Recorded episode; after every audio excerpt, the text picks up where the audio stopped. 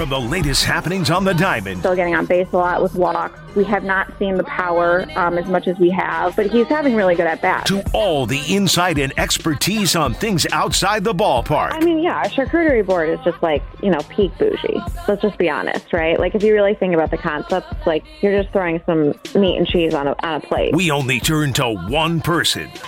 Batter up.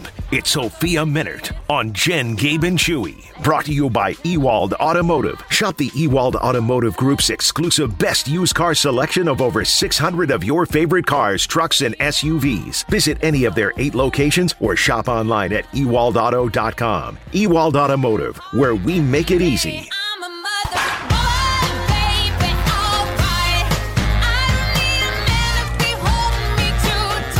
You cannot have enough Sophia Minnaert in your life. We are lucky to have her each and every Wednesday here on Jen, Gabe, and Chewy. Good morning, Sophia. I know you got an early day out at the ballpark. How are you doing this morning? Doing great. We've got some, coffee going, getting ready for the game. So, yeah, it's an early start. Noon, uh, noon kickoff today. Brewers lost last night to the Braves 3 nothing. I'm told they don't trust me to know the scores off the top of my head. Now they make sure that because I got it wrong yesterday. I just guessed and I got it wrong. So anyway, um, we are here with Justin McCoy from Cousin Subs as well, and I want to get both of your guys' uh, impressions about this.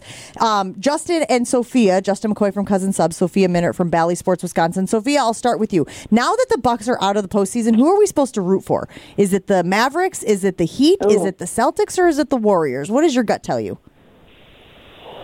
Uh, well, Jen, I feel like we got to stick with our Marquette people, right? Do we stick with Jimmy Butler? Is that are we allowed to do that? You're absolutely allowed to do that. Gabe has a real issue with Yeah. heat culture, right? Heat culture, heat culture. All you better hear, their, their culture's better than yours. Heat culture, heat culture. No, I just am beat down with the GD heat culture.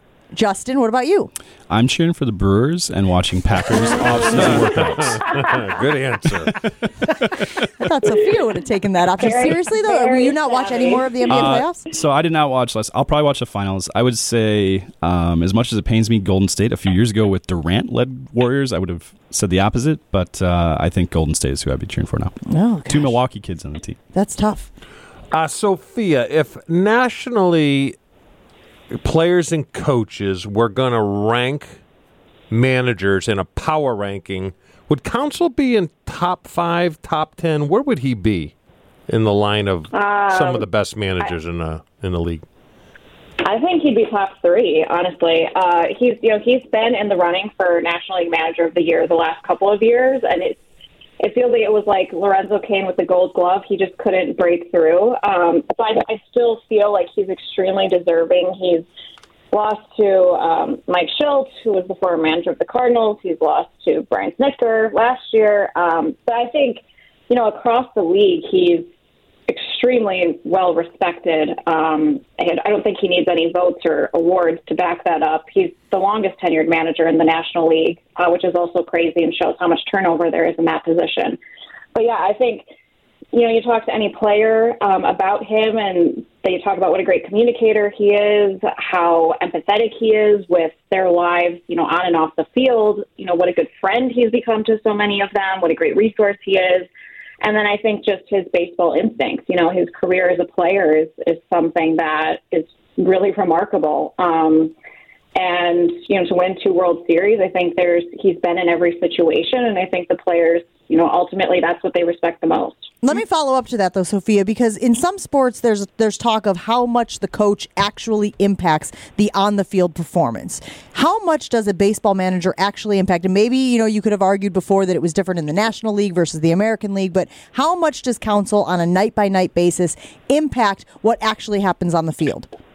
Yeah, like I think it is different than other sports, right? It's not like he's, you know, calling plays, right? He's not, there's not a scripted uh, playbook there in baseball. But I do think it's, it's game decisions, right? It's, it's how he makes decisions in games. It's how he manages his pitching staff. It's the decisions he makes of who's coming into the bullpen and putting guys in positions to succeed. And I think it's also, you know, sometimes just using his own eyes of like, hey, this guy needs a mental day, this guy needs a physical day, um, matchups, right? There is, there, for as much information is involved and, and the analytics, and it, there's, I mean, an entire staff of people involved in that um, to help with the prep for each game and each series.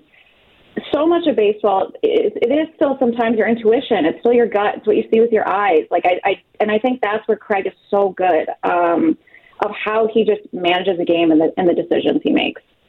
And it's incredible with Counsell just because, I mean, just like his playing career was incredible, like this wasn't the position he was supposed to be in. He was in the front office. He was the assistant with Doug Melvin. It seemed like they were grooming him for a front office position. He was thrust into this, and now he is on a track to become the best manager in Brewers history. It's just, it, again, I, I guess nobody should have doubted that Craig could do this, but it's just incredible because it was going to go one direction, and now here he is, seven years into his managerial career. Yeah, and I, I say all the time, like Craig's baseball story, I think is like a Disney movie. um, just you know, the like the hometown kid, right? He goes on to Notre Dame, and now his college coach Pat Murphy is has been with him the whole time, right, as his bench coach here with the Brewers, and his dad working for the team, and his memories, right, of of growing up at County Stadium and being around all these iconic Brewers players, and then you know, I feel like he's one of those people and players that like got the juice out of the squeeze, right, out, out of his talent in terms of the professional career that he put together. Um, you know, we were just in Miami this weekend, and they celebrated the 25th anniversary of the 1997 World Series. That was Craig's rookie year, and his hands are all over that World Series, right? Like scoring the or driving in the game tying run, scoring the winning run in Game Seven. He goes on to do the same thing with the Diamondbacks. It's like he has this incredible career, gets to play for his hometown team, and now, like you said, he's he's managing, and he's you know, barring something crazy happening, um, you know, he will be the winningest manager in Brewers history. So it's I could only imagine, honestly, if, if the Brewers could get to a World Series um, and if they should win. I, to me, that's like kind of the only piece that is missing in Craig's baseball life. I think that's what drives him the most is like the opportunity to do that. So it, it really is like a really remarkable story. Sophia, you were talking about analytics, and one of my son's friends is in the analytics department for the Mets, and he said Tampa Bay hands down has the Rays have the best analytics department in in uh, Major League Baseball, and and we saw that kind of blow up in their face in the world. Was it the World Series a couple years ago where one of the pitchers was having a day and they yanked him? Do do the the Brewers rely on analytics that much, or do they use their gut? Well, I mean, look, every every team relies on analytics uh, in terms of. I mean, and it goes to how they draft players, um, player development, right? Um, even when they get to the major league level, right? Like giving them information of like, this is what you're good at. These are your areas where you need to improve. I think there's so much information and so much feedback that these players get all the time. Um, but in terms of, you know, it's how their rosters are, are assembled as well. So, I mean, you, you see it at every level of the organization. Um, but there, there's, you still have to go out and perform, right? Like the numbers can only give you so much information, and then it's up to the players to take that out there and how they apply it and how they perform. Um, and then the you know the decisions that Craig makes and the rest of the coaching staff makes of what the players need, you know, with that information. So I think it's a lot of like this is where the Brewers I think have become really good at this is, is taking the information and how can we relay it to the players in a way that makes sense to them, in a way that resonates with them, so that it is valuable to them and it is impactful and it does hopefully lead to better performance.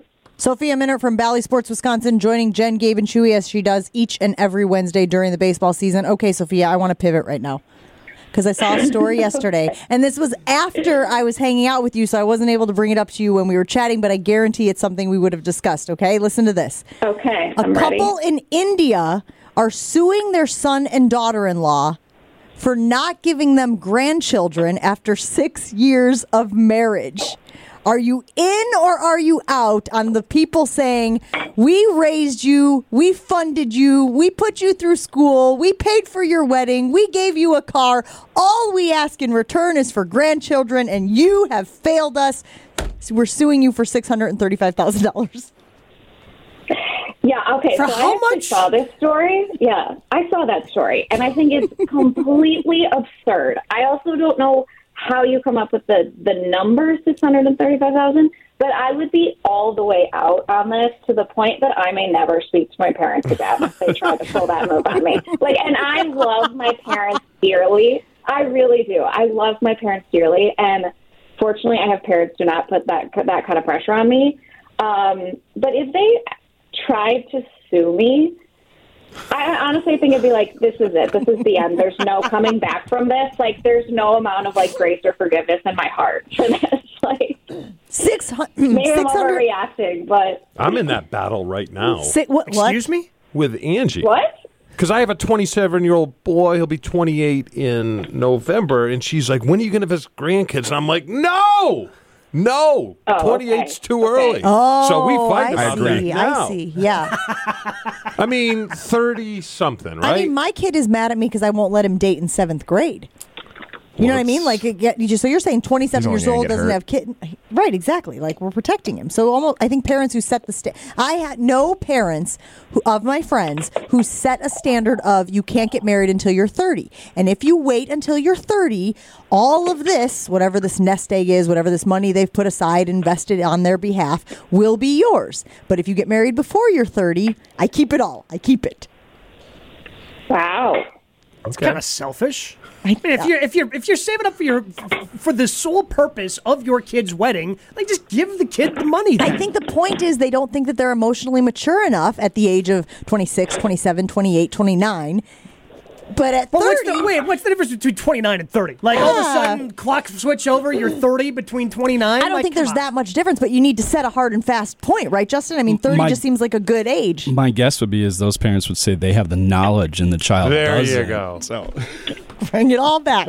uh, Sophia, we appreciate you. My voice is doing a weird thing right Yeah, now what where it's kind of What's going on frog- it's frogging on me. My voice is frogging on me. Too many cigs this You morning, or what? you Yeah. need some throat coat, Jen. I need some throat coat. Sophia, we appreciate you hanging out with us. Thanks. We'll talk to you again soon. Have fun at the ballpark today. Thank you. Have a great day.